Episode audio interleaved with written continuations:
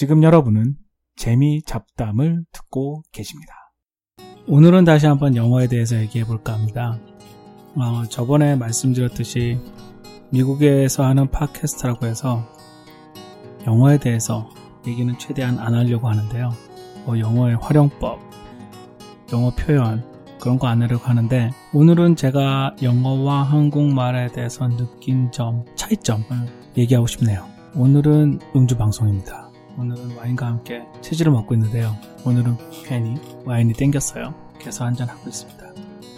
영어를 하면서 느낀 것 중에 하나가 영어는 단위를 잘 얘기하지 않아요. 근데 한국말은 꼭 단위를 얘기합니다. 가격을 얘기할 때 천원, 이천원, 원을 꼭 붙이죠. 영어는 달러라는 단위를 붙이는 경우가 거의 없습니다. 9불 99전. 한국말로 그렇게 하죠.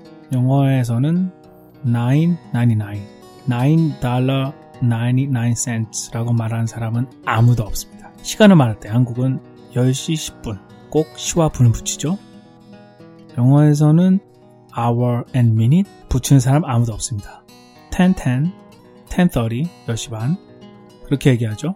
예를 들면 뭐 교실이다. 그러면 예를 들면 교실이 205호다. 그럼 한국말로는 꼭 5호 그렇게 붙이죠. 근데 미국에서는 room number 205 이런 경우는 거의 없죠.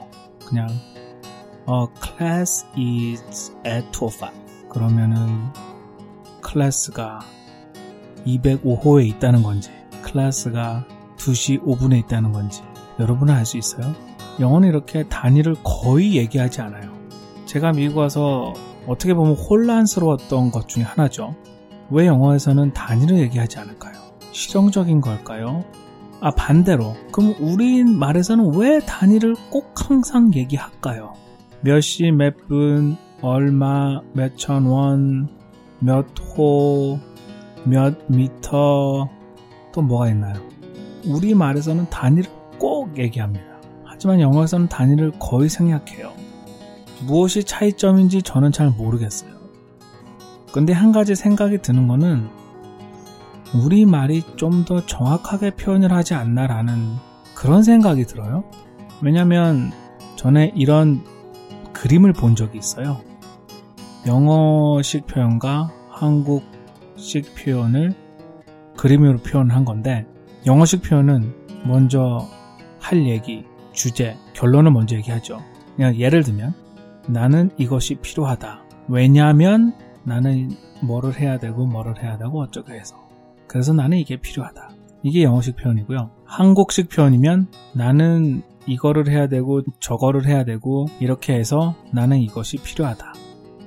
그리고 그림에서 보면은 한국식 표현은 뺑뺑 돌고 회오리 바람으로 돌고 밖에 갔다가 들어왔다가 그러고 왔다가 결국 결론을 얘기하는 그런 방식이고 영어식 표현은 일단은 직선적으로 쭉 가고 그 다음 주제나 결론에 대해서 보충 설명을 하는 그런 개념이죠. 하지만 이런 단위를 꼭 얘기하는 그런 사고 방식과 처음에 설명을 많이 하는 그런 언어 문화, 언어 방식에 대해서 저는 한편으로는 한국말을 좀 더 정확하게, 좀 더 설명을 잘하는 언어가 아닌가. 언어라기보다는 한국말의 문화가 아닌가.